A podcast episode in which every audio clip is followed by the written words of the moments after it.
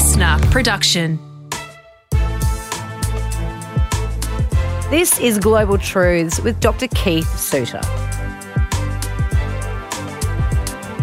In this episode, we're going to talk about presidential, potential presidential candidate in the U S, Democrat Elizabeth Warren. You may have known of her. She did make headlines uh, when Trump called her Pocahontas earlier this year because of her, uh, well, she said she was native, didn't she? Yeah. Yeah. L- yeah. It, it created a bit of a stir headlines. So in this podcast every week, we take an international uh, matter of interest and then we dissect it and break it down and make it really easy to sort of understand, because some of them are very, very complex, and this is the man to do it. Double PhD having, you know, Doctor Keith Suter, who um, is very well known on the Australian stage and media stage because, you know, you are a master of this kind of stuff. So without further ado, Elizabeth Warren, give us the background of her, because she's actually quite a popular Democrat, isn't she? She is. She keeps going up and down in the um, stakes for the de- becoming the Democrat candidate for the presidential election in November of next year. Senator Bernie Sanders is still doing well, and of course Joe Biden is also favoured by the Democrat establishment, and she's a, a third person. I think that back in two thousand sixteen, if she had made her run, she might well have been elected, or Senator Sanders. But of course, the, the Democratic Party establishment decided it was Missus Clinton, and Senator Warren decided she was not going to challenge Missus Clinton. She accepted that it was her turn next. But of course, she was a disastrous candidate, um, which then ensured that Donald Trump pulled off the most remarkable election success, I think, since nineteen forty-eight. A uh, really was, incredible achievement. What was on, nineteen forty-eight? nineteen forty-eight. What was that? That was Harry Truman. Oh. Harry Truman was running up against a Republican for re-election. And there's a very famous photo of Harry Truman in the election campaign with the early edition of a Chicago newspaper saying that his opponent, Dewey, had won. But in fact, as you continue to count the votes in nineteen forty-eight, Truman got re-elected. That was an incredible election upset on the part of the Democrat president running for re-election. So you have to go back that far. You've got to have a real knowledge of American politics and a good sense of history to be able to go back that far. So Trump pulls off this remarkable two thousand sixteen election, and so he wants to run for re-election next year. There are a few question marks, and we need to perhaps look at those question marks in a in a separate program.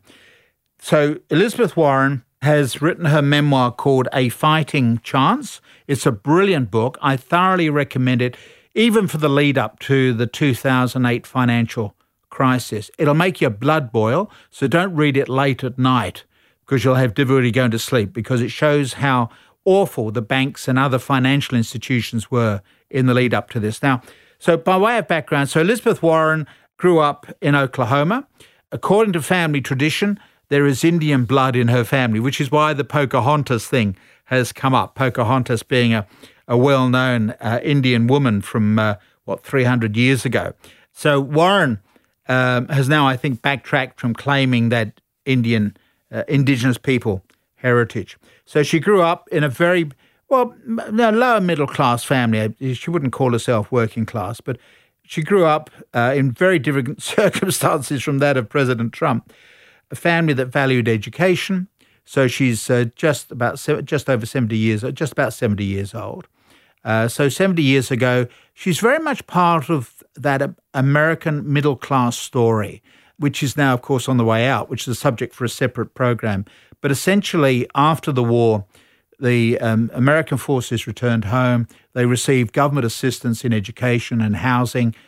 America created this incredible middle class society in the fifties and sixties and seventies.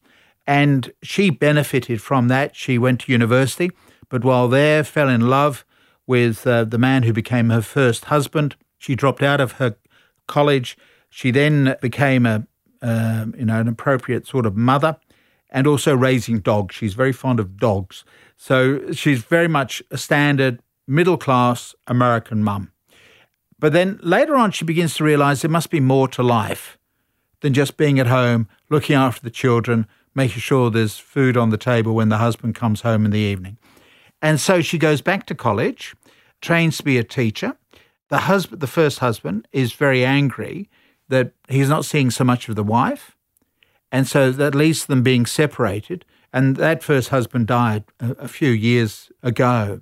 So Warren then starts this whole new journey. You know, she is a most remarkable woman. If you check our two names on Google, you see I've been writing about her for years because she was writing about what we now call the global financial crisis. So it was Warren at Harvard and Robert Schiller at Yale, both separately, both warning about a looming financial crisis for the United States. Neither had predicted the extent of the crisis and the fact that the whole of the American economy could have been dragged down by the banks, but both were warning that there was a crisis. So Elizabeth Warren decided to investigate the whole issue of credit and how money is lent to people. Is this in the lead up to or after the G F C? Well before the G F C. Okay. This is how she starts to make her name as a person with a, a legal background and a financial background who just is intrigued about debt. Again, you've got to cast your mind back to the old days. People never lived on debt, right? Debt was something that you would be embarrassed about. And then we get a revolution in banking. And so, for example, it's possible still to talk to older women who never got a bank loan. They had to have the husband or the father or the brother for the conversation with the bank manager. That includes here in Australia, not just the United States, because the assumption was women can't be trusted with money. So that was the old days. Credit was rationed. In other words, banks lending you money, it was very, very tightly controlled. And then from the seventies onwards, you begin to get this provision of credit. So you get people having credit cards. Remember, that's a quite a new invention. I can remember my first credit card arriving. Mm. They were just simply sent out to you. You didn't apply. It was just sent out to you automatically. That's how they, they got us addicted in Australia and in the United States. It all began in the United States. So she then said, oh, there's this strange thing called credit. How does it work in the American economy? And because she's got an ex-military background, her, her folks are in the military, and well, in fact, she's got brothers who are serving or have been serving in the military. She was particularly intrigued about the way in which companies were set up near U S military bases. So remember, if you're serving in the military, you're there for a set amount of time, unless, of course, you get killed in combat, but otherwise you sign on for four years, five years, whatever. So you're a guaranteed client. And so these are the people who are being exploited by the credit card companies, charging exorbitant rates of interest on credit card debt.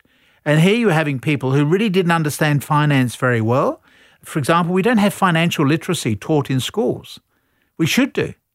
I was taught the names of all the major rivers of Africa. No one has ever asked me to list all the... I've just come back from Africa. And while I was in South Africa, nobody asked me to list all the names of the major rivers of Africa. I didn't learn about mortgages or debt. Practicality, yeah. Practicality, survival skills. So Warren got interested in the way in which these credit card uh, businesses were, and, and generally, you know, the provision of debt, payday loans, et cetera, were really exploiting the financial ignorance of individuals. And so she started to write about this. She really created a whole niche for herself. And ultimately, she and her second husband ended up teaching at Harvard. And that's where she made her name, but only within sort of the financial circles. No, she was never a mainstream figure. She was just, she saw herself as, as an academic writing about a very narrow area of financial legislation. She had, of course, no idea of knowing that in two thousand eight, it would become one of the key areas. So you've got the whole issue of debt, credit card debt, payday loans, et cetera. And then, as I say, you had completely separately down at Yale, you had Robert Schiller also warning about this high level of debt in the mortgage market. So you get personal debt and you get the household debt with mortgage. So the warning bells were ringing and nobody was listening, or very few were listening. I was listening because I was giving talks on this subject. That's how I became a, an admirer of Elizabeth Warren, because I could see that she was sounding the right note of warning. And so when the financial crisis occurs, she's in the right spot at the right time, because this is exactly what she's been warning about, and the inappropriate behaviour of the banks. As I say, if you read this book, A Fighting Chance, you'll be horrified at some of the antics. Although, of course, we've, in Australia, in recent years, had our own Royal Commission. And so a lot of stuff has been revealed. She was talking about all these sorts of things years ago. in her financial articles in the journals. Very narrow at that time. No international, no national profile, but a very uh, standard academic. But what I find fascinating is that here you've got somebody from the Midwest, Oklahoma, lower middle class person, the value of education, how she then sees herself reinventing herself and ends up with this incredible position at Harvard. So that first half of her life is a really significant development.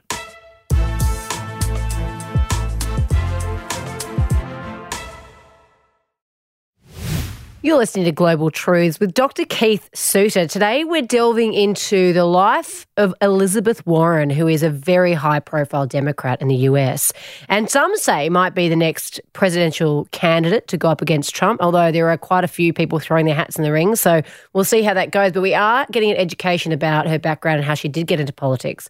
Extraordinary woman, as you said, Keith. So how did she make the change then from... Mm. Being a, uh, an academic, which is a lot of people would argue pot- potentially not as connected to the everyday people, to then yeah. being a politician? So in two thousand eight, we had the financial crisis in the United States. And so uh, people like Barack Obama, the incoming president, look around for experts dealing with issues of, relating to the financial crisis. So her name is now on the radar screen. Remember, she she's quite well known in her own field, but the field is not, at that time, and before two thousand eight, was not a major issue. Suddenly, people are talking about the question of the financial crisis, the irresponsible behaviour of banks, so both in mortgages, the subprime loan crisis, but also in the way in which credit card companies, et cetera, are ripping off their clients. So Elizabeth Warren is seen as one of the, to use the American expression, a go-to person. And so President Obama... Uh, the incoming president says we've got to uh, find a way of controlling the behaviour of these credit companies. So he then wanted to set up an agency which would then control all the regulations relating to credit. This is part of a wide-ranging series of, of banking reforms. At one point, I think we had twenty bank lobbyists operating in Congress for every member of Congress. A huge lobbying effort went on to block Obama's reforms, which is why, of course, there's now fear that we could end up with another financial crisis, because the reforms that the president wanted to introduce could not be introduced because of the opposition from banks. So, but why does that matter so much over there? I mean, we've got a similar situation here, but they've had they've been they've been reined in. Why can't that happen over there? Because of the the, the power of the lobbyists. And and her book brings this out. She mentions the names of politicians who are on the take. Very, you know, very explicit in referring to particular individuals who are receiving money from the banks because of the lobbying. So the extensive banking reforms that Obama uh, had in mind simply withered away. There were some reforms, but not many. Obama had to make a choice. You know, when you're a president, you, although you're in for four years, basically you've only got two. Your right. first two years, you've got to hit the ground running. And he went ahead with Obamacare, the Affordable Care Act. He said, I can't win two big wars, and I will try to improve the health situation. Therefore, he didn't fight that hard in terms of the banking reform. He nominated her to run this new agency, but was blocked. Again, Republicans on the payroll for the, the banks.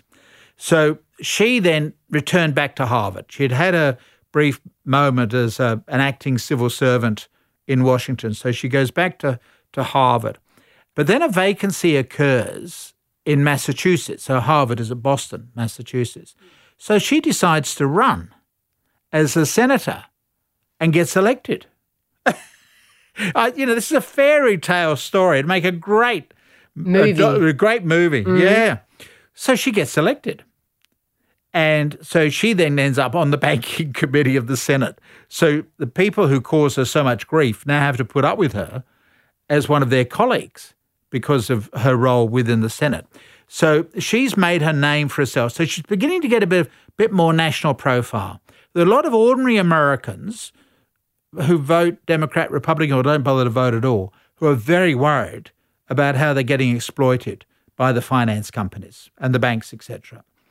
And so they then become great admirers of Elizabeth Warren. And her name suddenly starts being talked about in the context of the two thousand sixteen election campaign.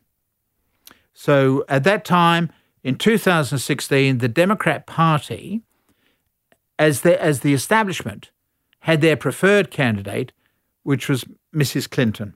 She was being challenged by Senator Sanders because the argument was that Missus Clinton is far too much in thrall to the big finance houses. She's not going to take on the, the banks. She receives money from the banks to give talks to the banks. So she ends up with huge multi-million dollar fees for giving talks to the banks. So Bernie Sanders is campaigning, and Elizabeth Warren appears on the, the radar screen because she's a critic of the banks, but she's also a female. So could she make it as a female candidate? The problem is, Elizabeth Warren says, look, it's really Missus Clinton's turn.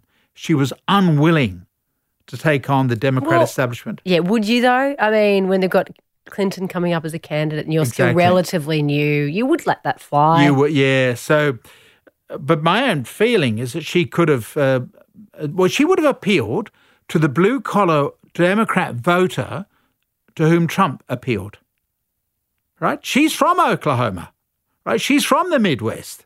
She's one of those archetypal Trump voters who traditionally have been Democrat but feel betrayed because the Democrats are now run by the inner city political parties on the East Coast and the West Coast.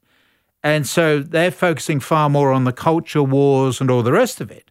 And so you've got a lot of angry people, and Trump mobilized that anger. And so you had a lot of traditional Democrat people, the blue-collar voters, who supported him. That's why I say it was such a brilliant campaign that he ran. He didn't bother with the big cities. He ran for those, a lot of those where you got the electoral college votes, and that's where he picked them up. That's how he pulled off that incredible success in two thousand sixteen. My guess is that Warren could have beaten him then, but who knows? It's all history now. So now we're coming, we're, we're looking forward to twenty twenty, and Warren's name is now very much in the ring. The fear that I would have, I'm a great admirer of her. I've had, because I teach, I'm a professor at Boston University, and I have had students who've worked in her constituency office in Boston, and they all speak very highly of her. My fear is I don't think she, if she were to become the candidate, she could cope with Trump, who is absolutely outrageous in his comments. You know, even the way he bullied Missus Clinton, remember? And Missus Clinton has had a lifetime in the public eye. We're talking here about an academic who's only had to put up with unruly students. That's the thing. Yeah. Like you really have to be so, so strong to take yeah. on someone like him. Yeah. So this is the tragedy. I think that Warren would be good for America. I think she'd put bankers into cardiac arrest. So in other words, that um, the word would get out that the banks would not give donations to the Democrat Party if she were the candidate. But she still has to take on Trump in a whole lot of debating and publicly and, you know, yep. and especially against mistruths. That- yeah, exactly. I So my heart is with Elizabeth Warren. I think it's a great life story, a story of how an ordinary lower middle class person from Oklahoma with limited aspirations, uh, with a taste for men, who decide to give up their career, marry the at that time the man she loved, becomes a, a mum. I, by the way, she her daughter is an expert on finance, and one of the books that I've reviewed that wrote, they wrote, what, twenty years ago, was actually of finance for families. So she, you know, she was a good mother. She raised good children. Uh, they've done well.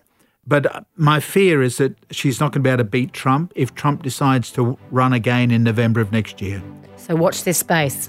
Absolutely. Global Truths was presented by Doctor Keith Suter and me, Kate Mack. Produced by Matt Dwyer. Audio production by Darcy Thompson. Listener.